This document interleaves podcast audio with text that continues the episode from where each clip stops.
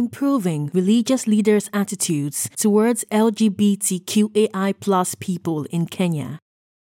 In many African countries, attitudes towards gender and sexual minorities are overwhelmingly negative. This could be partly due to religious norms and beliefs. However, empirical studies examining how religious leaders in Africa view such minority groups are still scarce. David Kuria Mbote of the Kuria Foundation for Social Enterprise and researchers from St. Paul's University in Kenya and institutes in the US have been conducting research aimed at better understanding the attitudes of religious leaders in Kenya towards gay men, lesbian women, transgender people, and other marginalized groups. Most African countries, including Kenya, are known to be far less accepting of LGBTQAI people than other nations. In many of these countries, religion is very pervasive, which could partly explain the widespread negative attitudes towards gender and sexual minorities. Deeply rooted and rigid religious views are often associated with negative attitudes towards members of the LGBTQAI community. Moreover, past studies have consistently confirmed the huge role that religion plays in African societies, affecting almost every aspect of people's lives. So far, very few studies have specifically focused on the relationship between religious fundamentalism and attitudes of religious leaders in Africa towards LGBTQAI individuals. Mbote and his colleagues decided to fill this gap in our knowledge by investigating how religious leaders in Kenya perceive sexual and gender minorities.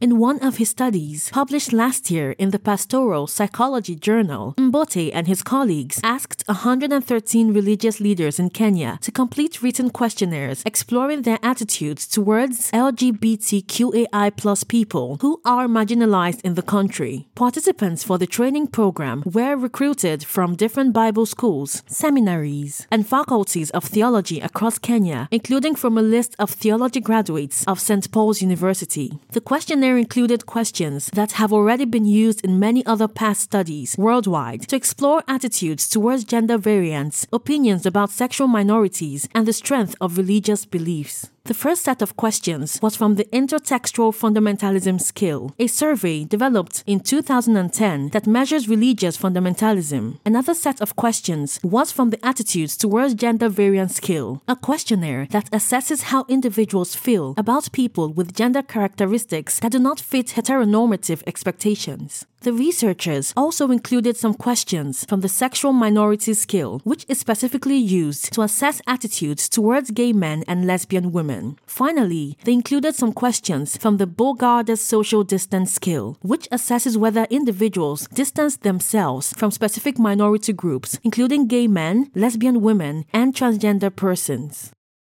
Upon analyzing the data, Mbote and his colleagues found that male participants scored significantly higher in the religious fundamentalism scale than female religious leaders. In addition, they found that religious leaders who had completed a theological training program were more fundamentalist than those who did not, while married participants had stronger religious beliefs than unmarried ones. Mbote and his team also found several correlations between their participants' religious fundamentalism and their attitudes towards towards LGBTQAI people, as well as their need to place a social distance between themselves and such individuals. Overall, the researchers observed that the leaders' acceptance of lesbian women, gay men, and gender diversity was low. The participants said that they did not want to be in the proximity of any of the marginalized groups that the study focused on. They seemed to be most uncomfortable with gay men and least with transgender people. Interestingly, the researchers observed that the higher the religion religious leaders scored in the questions that tested their religious fundamentalism, the more they seemed to be uncomfortable with gay men and lesbian women, and the more they socially distanced themselves from these two groups. In other words, their findings confirmed that religious fundamentalism significantly affected religious leaders' attitudes towards differences in sexual orientation.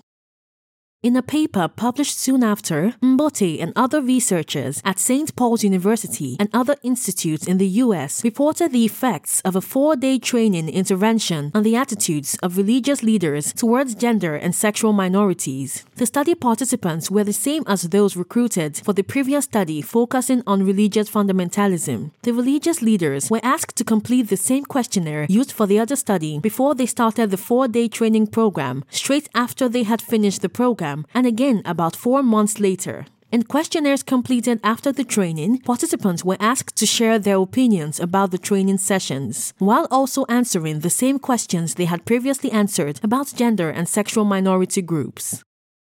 The four day intervention was designed to improve the religious leaders' understanding of gender and sexual differences, thus reducing their tendency to distance themselves from lesbian women, gay men, transgender people, and other marginalized groups. Remarkably, after they had taken part in the training course, many participants were significantly more open to gender and sexual differences, even several months after the program's completion. Their acceptance of lesbian women and gay men had increased, while their attitudes towards gender and sexual differences were more positive. In addition, Mbote and his colleagues found that men had changed their attitudes significantly more than women, especially if they had scored higher on the religious fundamentalism scale.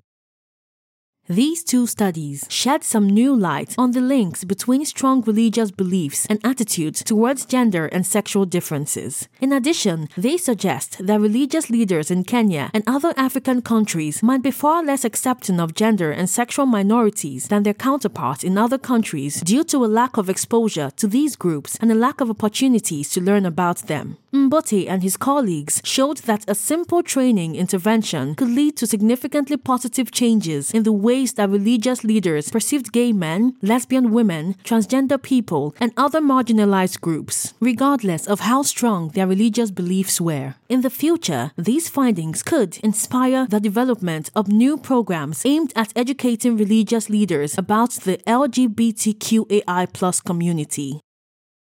This SciPod is a summary of the papers, Religious Fundamentalism and Attitudes Towards Sexual and Gender Minorities and Other Marginalized Groups Among Religious Leaders in Kenya in Pastoral Psychology 2021, and Facing Our Fears The Impact of a Four Day Training Intervention to Reduce Negative Perspectives on Sexual and Gender Minorities Among Religious Leaders in Kenya in the Journal of Sex Research 2021.